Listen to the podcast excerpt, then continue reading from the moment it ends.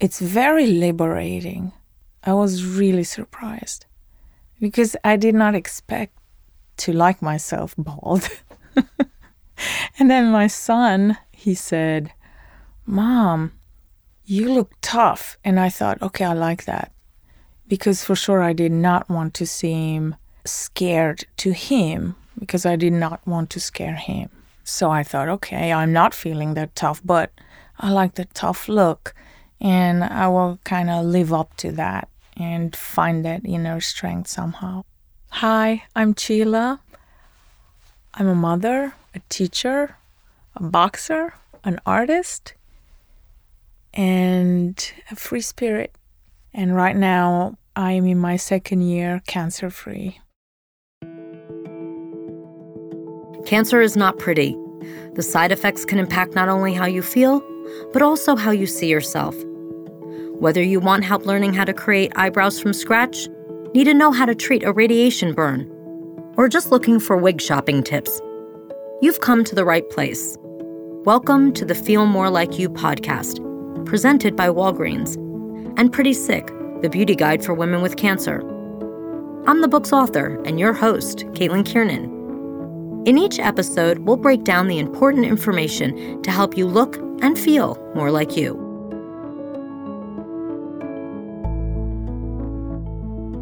In this episode, just a big clump of it from the crown of my head came out in my hand in the shower. And I kind of just looked at it, and that's when I kind of lost my mind. Kind of feel like you're channeling Britney Spears. but I could not get over how freeing it was. It's extremely popular and it is kind of the way now. It's really in fashion to wear wigs and be able to change your look and switch up your hair. The views, information, and opinions expressed in this podcast are those of the individuals involved and do not necessarily represent those of Walgreens and its employees. While we care about you and your health, this podcast is meant for informational purposes only and is not intended to be a substitute for professional medical advice, diagnosis, or treatment from a qualified healthcare professional. Walgreens does not recommend or endorse any specific tests, products, procedures, or other information that may be referenced. Always seek the advice of your physician or qualified healthcare professionals to see what the best treatment is for you. On today's episode, we're going to talk about hair loss on your head.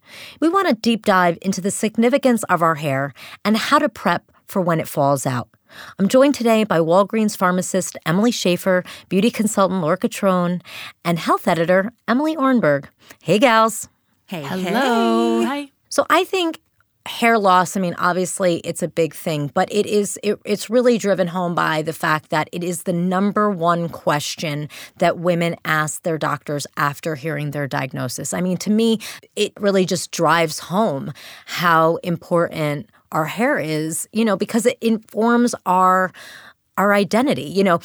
It it leads information to like what our ethnicity is and our style and just everything. Emily Schaefer, tell us what's happening. Like, why do we lose our hair during chemotherapy? By definition, chemotherapy is designed to stop rapidly dividing cells. This not only includes your cancer cells, but also other cells like your skin and with your hair specifically, it's going to fall out. It, it could stop growing and fall out. Most patients will lose their hair as early as about 7 to 14 days when starting treatment, or those hair changes will come out. And that hair loss will continue through your treatment and even for a few weeks after you stop. Other treatments, though, you may also experience hair thinning or partial hair loss. Hormone medications such as tamoxifen can impact hair. Radiation can also affect your hair if you have radiation in particular places in your body. But whether your hair thins or you become completely bald will depend on your type of treatment. So ask your doctor or your pharmacist about what your side effects will be before you even start that treatment. Yeah. A, I was shocked at how fast my hair started to fall out. Like it does, it, it, happens real quick. But I only, because I was on CMF, which is a certain um, chemotherapy protocol, I didn't lose all my hair. I lost a third of my hair. And that can be just as stressful because you're like trying to keep all the hair on your head to stay in your head and it's not, you know, it's like coming out. Laura, my question to you is is are there is there anything you can do from a beauty consultant standpoint to to help that? So I think kind of like with what y'all were just talking about, there's certain things that you can do that can really help to kind of minimize it.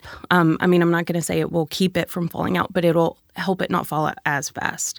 So, like very gentle shampoos, always, always with a gentle shampoo. Um, even the way you brush your hair, um, you know, holding on to the scalp and just starting from the ends and then working your way up. So, like the tangles aren't going all the way through, and then brushing your hair before you take a shower.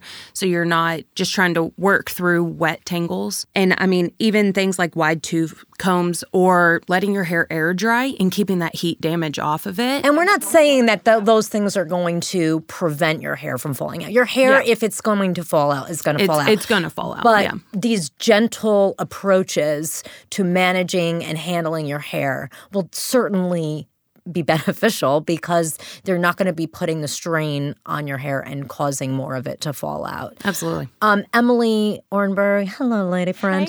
I want to know what you heard from survivors. Like, what did they say about their hair loss? So just like there's different types of cancer, different types of treatment, different side effects, the way that hair loss affects patients emotionally is vastly different from all across the board. Of course, a majority of them were devastated by it because it's so much part of our identity.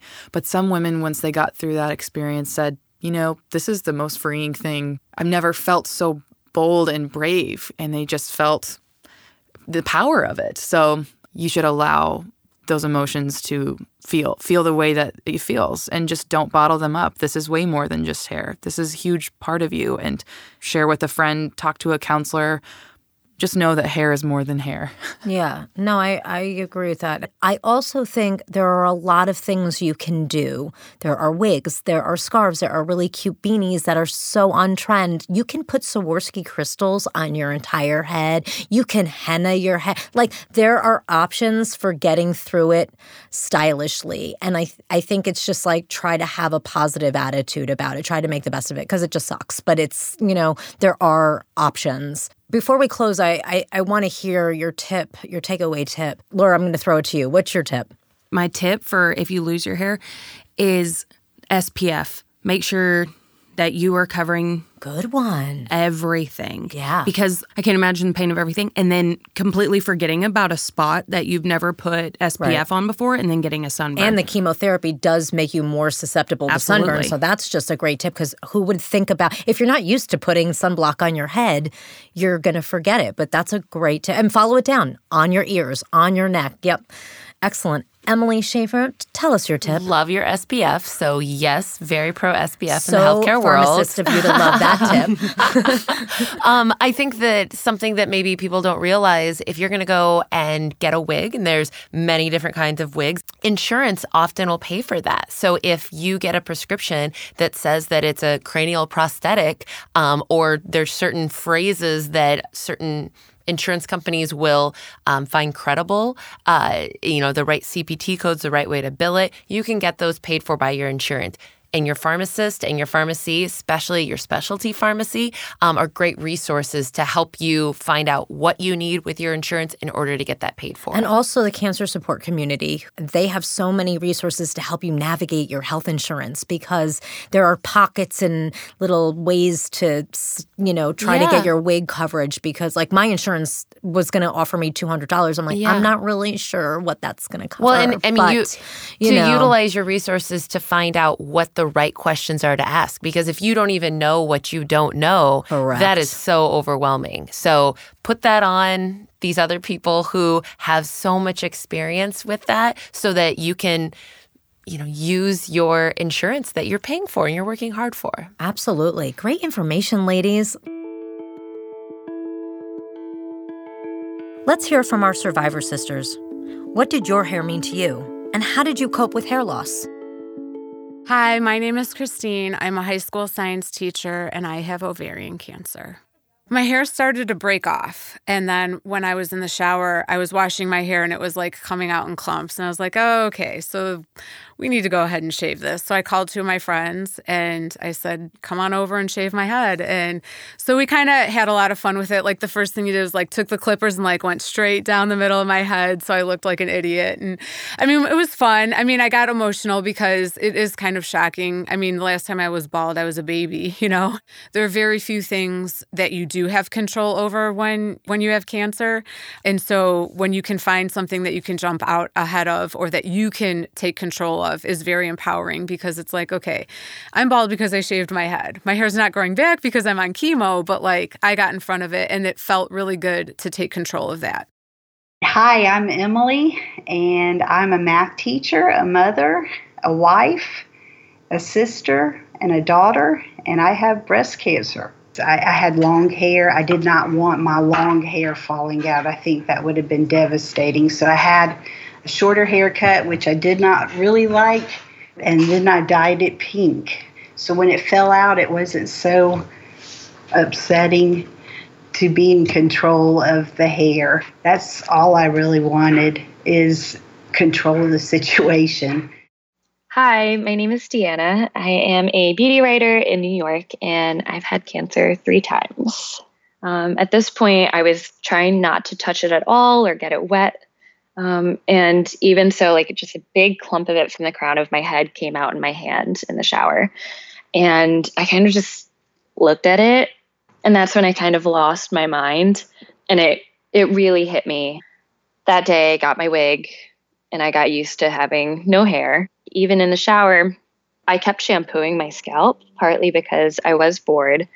I even conditioned my scalp because it was such a big piece of my routine and that sense of familiarity I had in my mornings that I didn't want to lose it. And it gave me a lot of comfort, sad comfort, but it was still comfort. Hi, my name is Stephanie, and I'm a realtor. I'm a certified life coach, and I just happen to be a breast cancer survivor. The bar is just pretty high for women. You know, we can't do this, we got to look this way. You know, these doggone beauty magazines put this stuff out there and you know there's all this pressure on us this pressure on us to look good i mean here we live in a culture where men are purposely shaving their heads because it's cool it's hip they look good and god forbid a woman loses her hair i was 40 when i did it and it was so empowering and the biggest lesson i learned was it's just hair it's just hair and it'll grow back. And that I couldn't identify myself by my hair. But I could not get over how freeing it was. And just to, oh my God, to have those moments when you feel the breeze go through it. There's just some sort of connection with the universe, with nature. For me, you know, there was just that sense of being connected and being at one and you want to hear the irony? The irony is, I never got so many doggone compliments as when I shaved my head. It's amazing. It's amazing. Hi, I'm Brianna. I'm a writer and I survived Hodgkin's lymphoma. Losing my hair gave me an opportunity to have a little bit more fun before and after, like being blonde first and then bald and then purple wig all the time. So taking that opportunity to just like have fun. Hair. It really means so much to our identities. Without it, it can feel like an instant sign we're sick. Being a public person in the middle of a cancer diagnosis comes with its own unique set of challenges. Imagine losing your hair on TV? Just ask Joan Lunden. For nearly two decades, Joan Lunden hosted Good Morning America, making her the longest running female host on early morning television. But in June of 2014, Joan was diagnosed with triple negative breast cancer and faced her cancer journey in the public eye. Caitlin sat down with Joan to hear her story. Tell us a little bit about when you were diagnosed and the type of cancer you were diagnosed with.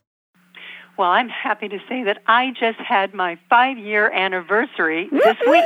Yay! Woohoo! Yes, that means June so much. 5th, 2014. I had a 3D mammogram that day, and it was clean.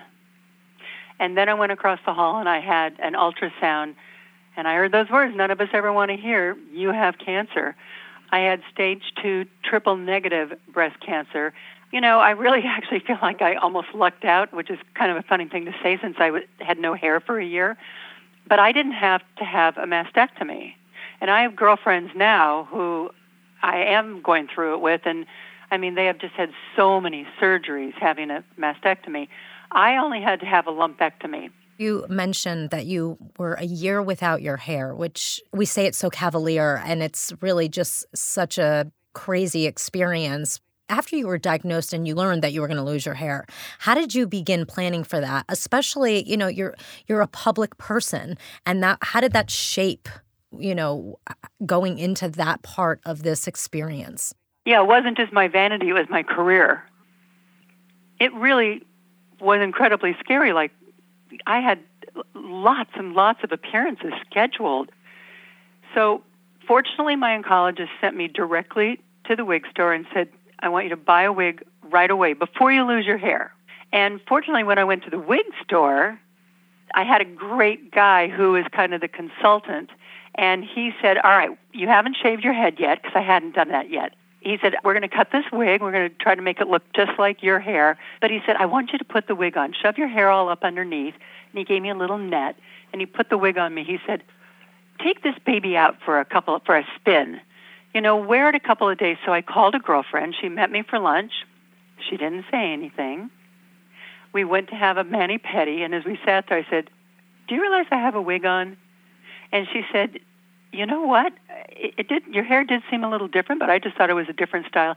This was one of my best best friends, and that said to me, "Okay, you're going to be okay." I found great value in putting that wig on and going out before I was a bald person, before I felt so different. I was still me. I was still myself. So I I really think if it's all possible, go out. It might seem like you're putting vanity right up there in the, those first couple days of those important appointments when you're trying to figure out which chemo regimen to take. But how you look for the coming months as you walk through your life is also really, really important to your psyche and your, you know, your ability to hang on to hope and to try to feel normal as you're going through in a, at a time of your life when you're anything but normal. Right. I agree. Tell me about that day when you shaved your head. Tell me about. Oh, I can't even begin. It's almost like you're in the twilight zone. they put that shaver up next to your head, next to your ear, and you feel that vibration and you yeah. hear that that electric razor. It's it was weird. You you kind of feel like you're channeling Britney Spears, but it's empowering. People magazine had also called and asked me if I would be on the cover um, and if I would be bald. And I said, I don't know if I can do that. But they came to my house. We shot it three ways. We shot it um, uh, with my wig and with my a little like a nice Hermes scarf that they put around my head, and then I cleared the room, and the photographer and I, there alone together, we shot me bald. And when I looked at the pictures, I just said, if this can give hope to anybody else going through this, then that's going to be meaningful. So I went with it. Like yeah. you, you really feel like you're, it's kind of like a warrior move, and I did it. The cancer didn't do it. I want to back up and, and, and talk about the difference between real hair wigs and synthetic wigs. I feel like a lot of women feel the pressure to try to get a real hair wig, but a real hair wig is expensive. And as you told yeah. me about your real hair wig, it, there are also a lot of maintenance. Tell me about that. So I felt that I had to get a real hair wig, but that's because I'm on television all the time. Right. And I don't know whether I would have done that and spent that kind of money, although my insurance did pay for that wig. Um, but I also bought a couple of inexpensive, fun little synthetic wigs. I always say, look, you can say to your husband, I got to come in as someone different every night. How fun. How fun is that? I mean, if you got to find ways to have fun with this, but quite honestly, most of the time, I wore the synthetic wigs because that real hair wig had to be washed and blown dry, and you have to get that head. I mean, it's a whole. It's a really because it's like a it's real a hair, of head of hair. You gotta blow dry it and style it, and and it's hard to do on your own head. I mean, you can Right. try to like because you don't have anything to pin it to because you don't have your own hair. it's like sliding all over the place. It's it's a lot of work. And today in this world, they have the cutest synthetic wigs that look so real. You just have to make sure you get one of those kinds that has like that mesh front so that you don't see uh, where the wig starts. Like you know, in the old days, the wigs you could tell know, where they're it so started. good. But you really can't these days. So I wore my synthetic wigs 98% of the time. And they, they didn't look exactly like my real hair, but they were fun. I, I actually had I actually had some fun with those wigs. I still have them. That was some great information from Joan. Here's her quick recap. Number one, let them see what you look like before the hair falls out. It's really important. Number two, you lose your hair much faster than you think, like in about seven or 14 days. When your hair begins to grow back, you might want to look for some travel size or mini tools to style your hair uh, because it comes back really, really short, you know, and curly sometimes. I had straight hair, it came back curly. And those little mini brushes and flat irons were really great at grabbing those super short strands of hair. When your hair begins to grow back, don't rush to color it. The minute my hair grew back in, I wanted it blonde and it was kind of looking ash brown. My colorist, though, didn't know, as I didn't know, that if you color your hair before all the chemotherapy chemicals are out of your system, um, your hair can turn, in my case, a bright shade of orange. Um, so don't make the same mistake. Be patient. Having gorgeous hair color is worth the wait. The Kardashians have made wearing wigs a huge trend, but for those of us who have to wear them, it can feel overwhelming. All the styles and varying price points can be dizzying decisions for those in a race against time. We're going to try to help you understand all the wig options and, dare I say, make it a little fun. And who better to hear from than Beyonce's hairstylist and wig maker, Kim Kimble? Whether it's floor length braids for a Nicki Minaj video, three and a half pounds of curls for Oprah's O Magazine cover, fantastical pieces for A Wrinkle in Time, or dozens of iconic Beyonce performance looks, Kim has created hundreds of unforgettable wigs. As wigs have become more popular, they're also more realistic, stylish, and affordable. I spoke with Kim to get her advice on how to make a $50 wig red carpet ready. It's extremely popular and it is kind of the way now. I'll have to say most of the entertainment industry utilizes wigs. It's a fashion thing now. It's really in fashion to wear wigs and be able to change your look and switch up your hair. But also, too, some people use it as protective styling, you know, protecting their own hair from damage of the day to day wear and tear and, and changing up the looks. People are, you know, because they see some of their favorite celebrities wear wigs, that they have, you know, also picked up the love of wigs. When you're shopping for a realistic wig, what are some qualities you should look for? Mm-hmm. The textures are very important in making wigs look natural. Getting it with a little bit of texture that can really mimic what your hair does. If you are like a multicultural African American descent, there's a lot more textures that mimic our hair now. Because originally, when wigs came out, they were mostly just straight. Getting a wig with even even if you're Caucasian, their hair is uh, wavy. Even getting it with a little bit of texture. We rarely just sell bone straight wigs. Making sure it has a great cut. You know, a lot of times the hair comes just long. You know, most people have some kind of cut or layers or or or even some split ends. And what else can someone do at home to make their wigs look a little more natural? I mean, you could take a little uh, like a like a razor, like an eye, eyebrow razor, and kind of raise it and create baby hair. I know baby hair, but you have to be careful because some people overdo it with the baby hair. color techniques are great. You definitely can use like any color, uh, root touch up enhancements. I like eyeshadow makeup palettes to kind of fill in roots and enhance parts to make them stand out more, to look more real. What would you say? What does our hair mean to us? Oh gosh, hair is, eh, you know, sometimes if our hair isn't right, it could change our whole demeanor, like in our whole confidence level. And I know how my clients, I see how they, when they perform, how they change, you know, their hair is is is together and then they can take on a whole new character or, or a whole persona.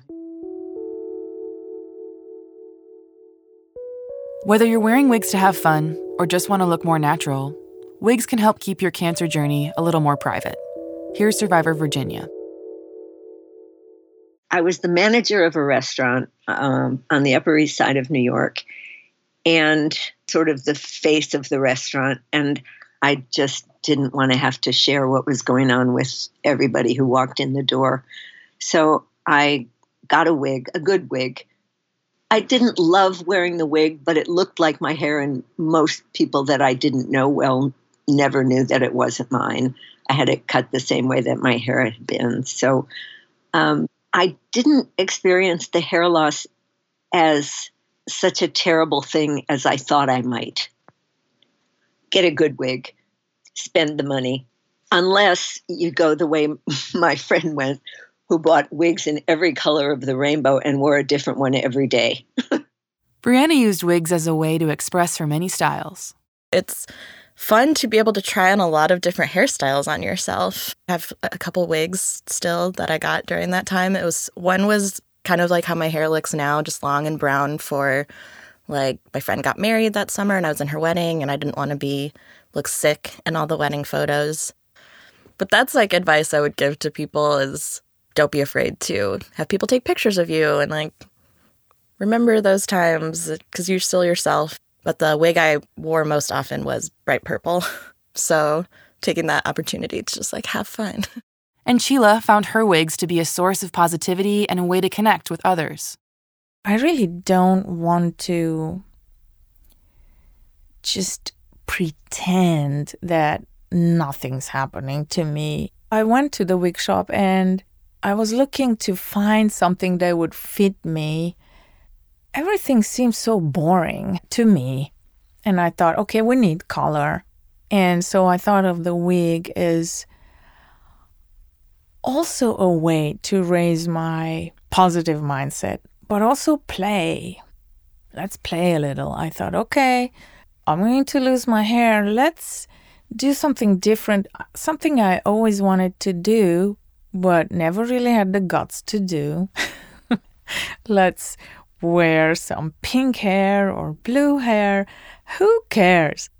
So I went to school with that. I went to my job. I taught with these funny wigs and and my students loved them. I wanted to lighten up the mood too. And if somebody asked me, I just say, "Hey, this is once in a lifetime, you know, opportunity. Let me make something good about it."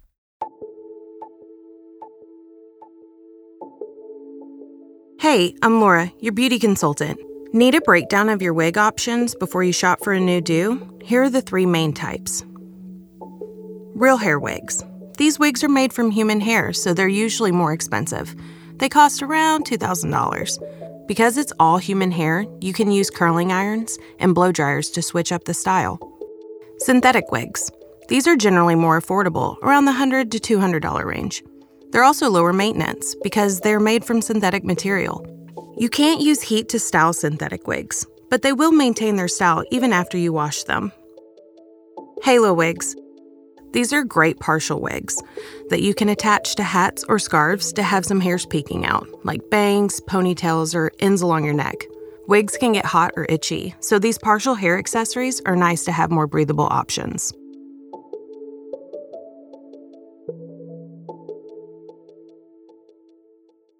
Finding a wig can be downright daunting. So we stopped by Jay Krager Alternatives Wig Shop and got the 411 from John Krager, the owner, on what to look for when shopping for a real or synthetic wig. Hey there. How are you? I'm good. I'm being interviewed. When we arrive at John's quaint Northwest Side salon, you can see his smile through the window a block away. He's just bubbling with energy and enthusiasm. From his background as a hairdresser to helping people going through medical and natural hair loss over the past 13 years, John's finally found his passion. Yeah. So, yeah, is my grandmother here. Wow. From 1932, and that's her license. Now, on my business cards, I have put down that I am also a registered beauty culturist, which basically means I'm cultivating beauty. Yes, I am, and I do it regularly. I like it. To help make the daunting process of wig shopping a little easier, John makes you laugh. Genuinely. It's as if all the scary parts of this process get diffused. you know, there's me, and then there's talking about me, and I'm good with either. um, yeah, so I mean, um, I lost my train of thought, which is sometimes a very short train, engine caboose. That goes. Then he shows you how much he cares, and I mean really cares, about hair and about his clients. He provides women with so much more than just wigs and styles. He helps them find their freedom. You know, but when a woman stands up and she starts to cry because I've given her her look back so that she can go and take care of herself and she can go to work and she can take her kids to school, that's my goal. From cuts to color, resizes to repairs, and diagnosis to regrowth, John and his team help guide his clients through every step of the process. There's all kinds of hair to get, everything from, you know, obviously human and synthetic. You know, people walk in, so what's what's the best product? You know, I heard I heard synthetic is horrible and human is fabulous. And someone else come in and say, I heard human hair is horrible and synthetic is fabulous. It's only fabulous if you know how to work it. You can do a lot with them, believe it or not. Washing. That's a pretty one. Yeah, it is, yeah. isn't it? This is uh, this was I just did the low lights on it last night. I know it's amazing, isn't it? Look at this. It's just craziness. Now, if I want to sit there and take this, and again to smooth it out, that was a spray bottle. Um,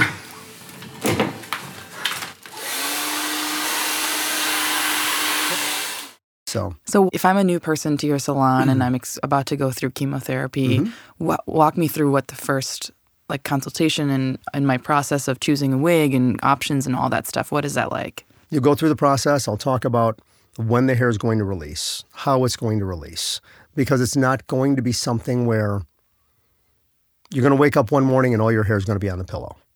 That doesn't happen. You know, the hair does start to release and it's very diffused. You may get a tingling sensation on your scalp. You may get a sensation that your scalp is very sensitive, like almost when it's been sunburned. And it's like a, you know, ow, it's kind of, ooh, I'm brushing my hair and it feels a little, ooh. That's like the precursor to um, the hair starting to release.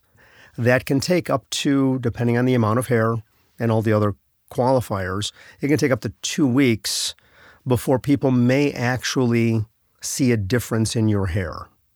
You know, and a lot of women want to know, well, when when should I when should I shave my head? When when should I do this? It's and that's again, it's I tell people it's really up to you because you need to be comfortable with that time that it's got to happen. But I tell them also, it's like, don't do it by yourself. So how do you help someone choose between human hair or synthetic wigs? It really depends on what a person likes to do. And that's what I tell people. It's there's two there's two real qualifiers that I, I have people think about. One is, do you like doing your hair? I mean, do you enjoy styling it? Do you enjoy curling it or flat ironing it or changing the part or making it a different look? If that's what you like to do and you like it and you're good at it, then you need to go with human hair.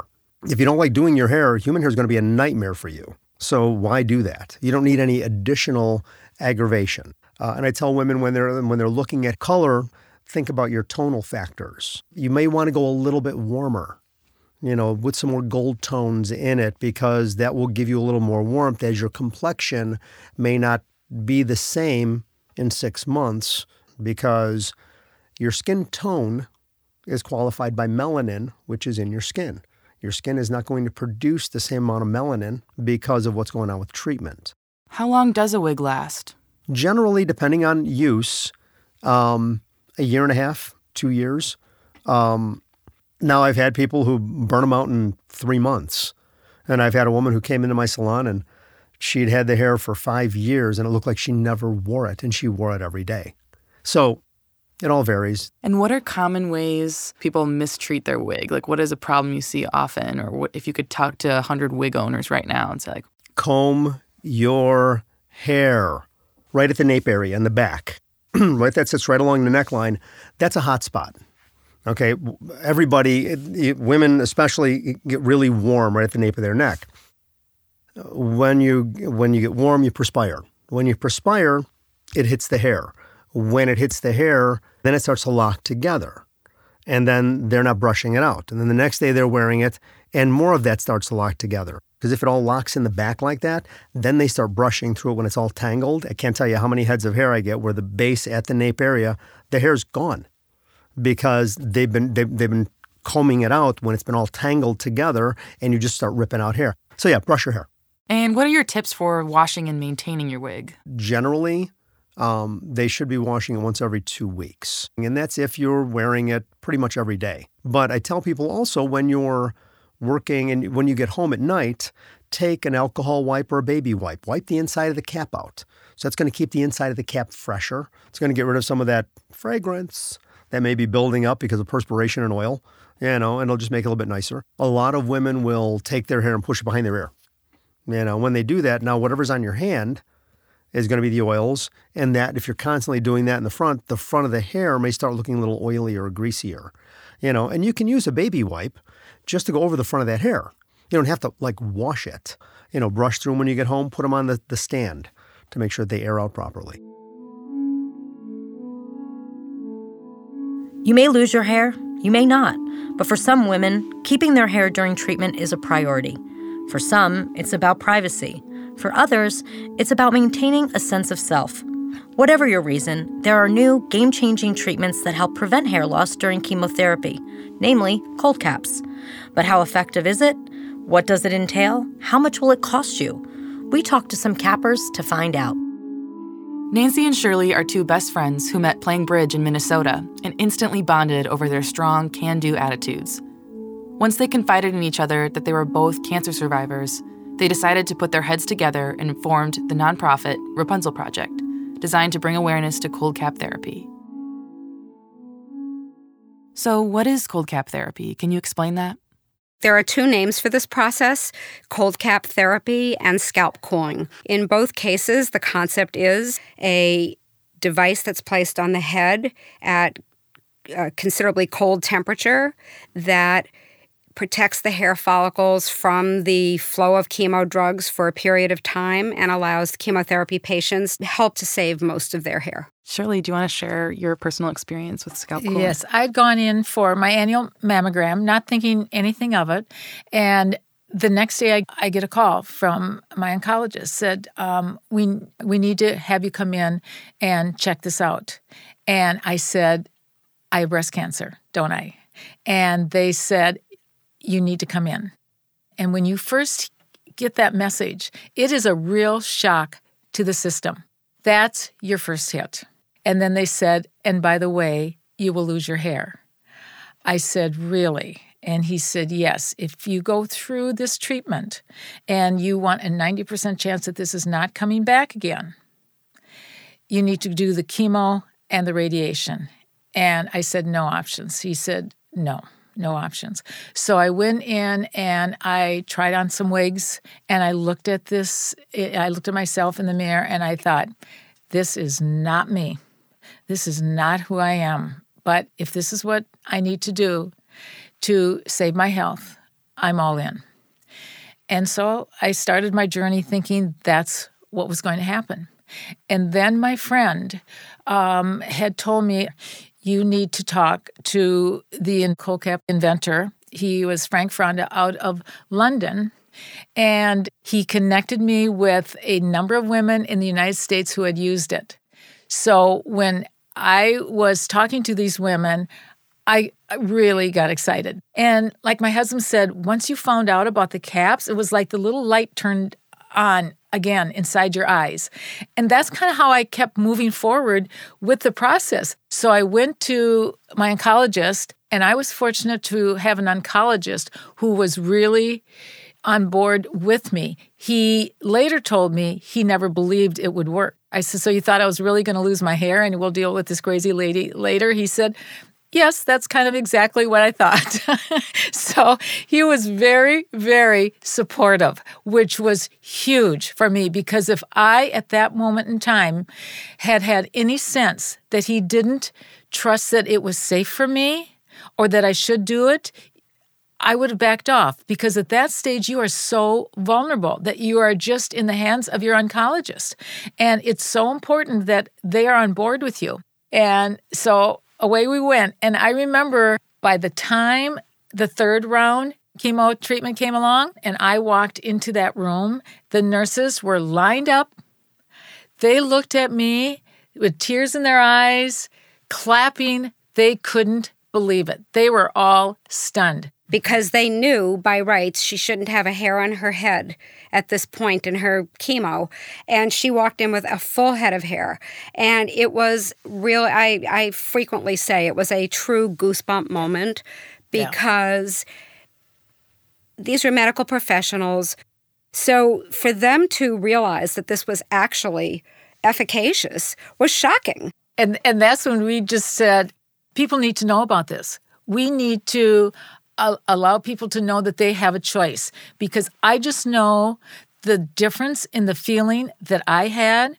It was about my right to make a decision whether or not to keep my hair or not. There's nothing wrong with either decision, but the choice really made the difference. I didn't get to decide to have cancer.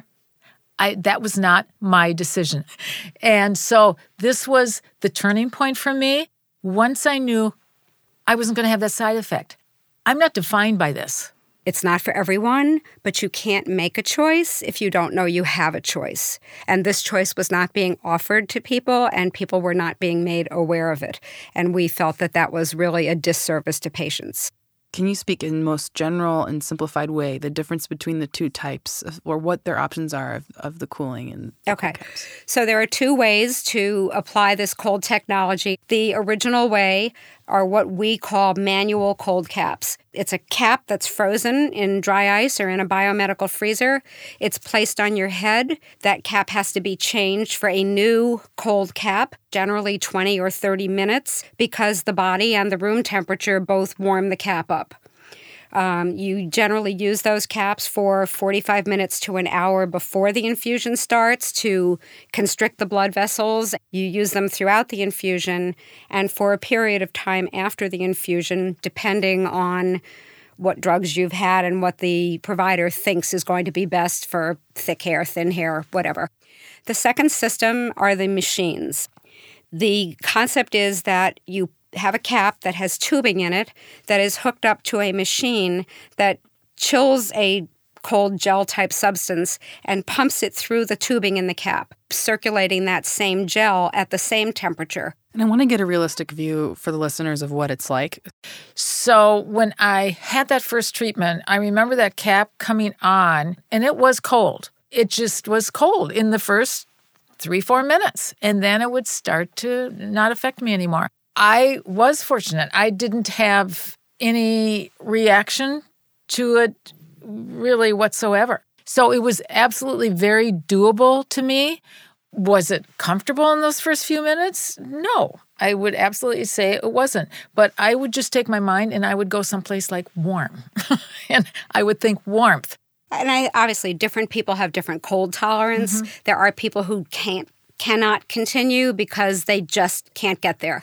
And I mean, it's it's basically whatever you can do to make it comfortable. Cost is an issue for a lot of patients. We are seeing some insurance paying some amounts, but it's it's spotty and erratic because not only does every insurer have multiple plans and different plans have different benefits? But then every state has different regulations. You mentioned like that you had a team. Can you describe like the process? The process was um, we needed these caps to be at a certain temperature and and then we needed a laser thermometer to measure that the, the temperature to really shock those um, hair bulbs into hibernation. And so we would just get the cap out, of the freezer and but the caps you take them on and off. Every 30 minutes we would put one cap on take another cap off you know that's that's the way the process worked. At that time we had a number of people. We would fine tune it. We had someone with a stopwatch. We had you know somebody making sure that i was drinking water. I mean we just had a whole crew in there. So there was always something going on. And i never even thought about the fact that this chemo was coming through my system because there was so much good energy. Because everybody wanted to learn about it. Everybody was excited about it because everybody wanted to be a part of this. If we could change the look of cancer, they wanted to be a part of it. And you, you just simply didn't need that many people, but it was just fun for everybody to be involved. We were actually eh, kicking people out. Yeah. I mean, we, we literally had a, a, there was like a fight for a spot on yeah. Shirley's chemo yeah. team. It really was a fun day. If any kind of a chemo day could be a fun day, it really was a fun day. And I remember sitting there and thinking, oh, that's right. All, all my friends are here and my family. And oh, that's right. That chemo's coming into my body. I wonder how I will react. when I got to that sixth round, I mean, it was like celebration, but it was like, oh my word, this is so sad because now we don't get to do this again. and I'm thinking, okay, guys, but I was the one going Right, through this. right. I am really done with it this. wasn't. I mean, a chemo. We, we say chemo party. Yeah. Chemo's never a party, No. but there was enormous support and love for Shirley in that room, and that was pretty special. Um, but I, I, you know, I think it goes back to everything that Shirley's saying about.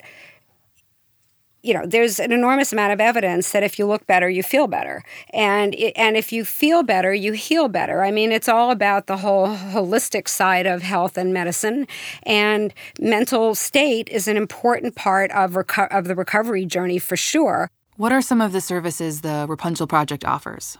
We basically want to make people aware that this technology exists. We want to help them find out how to access this technology and give them as much guidance as we can on how to afford it. We don't have the expertise to say, this is your protocol with your drugs. Um, we don't want that expertise. We want people who do this every day, who work in the clinics, work with the patients, work with the doctors and the nurses to to be the experts. Info at rapunzelproject.org is our email address. If you reach out to us, we would be more than happy to testify or Skype or phone call or write a letter or whatever we can do to help endorse the importance of this project for the overall holistic approach to getting a cancer patient well again. when you're the one going through it, you know that everything is happening to you and that chemo is coming into your body and you need to be an advocate for yourself. You need to make that decision what is best for me.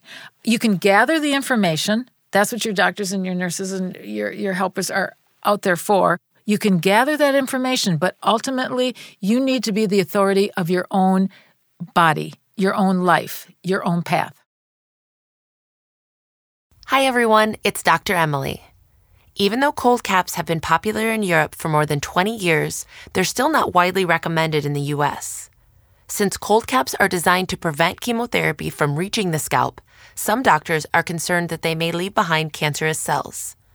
Although the first cold cap was FDA approved in 2015, more studies are needed to conclusively determine their safety and efficacy. Talk to your doctor to discuss your options and then decide what the best course of treatment is for you. Thanks for listening. Be sure to rate and subscribe and tune in next time to hear. I channeled it into anger because someone has given you a raw deal. And unfortunately, with cancer, there's no one to blame it on. Loneliness impacts our immune system, it triggers a stress response in our body. There's a giant network out there of women helping each other. You're teaching yourself that, you know, just because everything's awful doesn't mean that you need to always feel awful. Um, you have a level of control over that, and you can, you know, you can do what you can to better your current state, and therefore, I think, better the state of others. Special thanks to the survivors for sharing their stories. This Walgreens podcast was clinically reviewed by Emily Schaefer. It was written, reported, and produced by me, Emily Ornberg, with Taylor Banasic, Laura Loxmandy, and Stefan Clark. It was co produced by Caitlin Kiernan, author of Pretty Sick, the beauty guide for women with cancer. Follow her on social media at Kate Kiernan. Recording and mixing by Matthew Lejeune with Connor Boyle at Chicago Recording Company. For more oncology side effect help, visit walgreens.com forward slash feel more like you to find oncology trained pharmacists and beauty consultants in your area.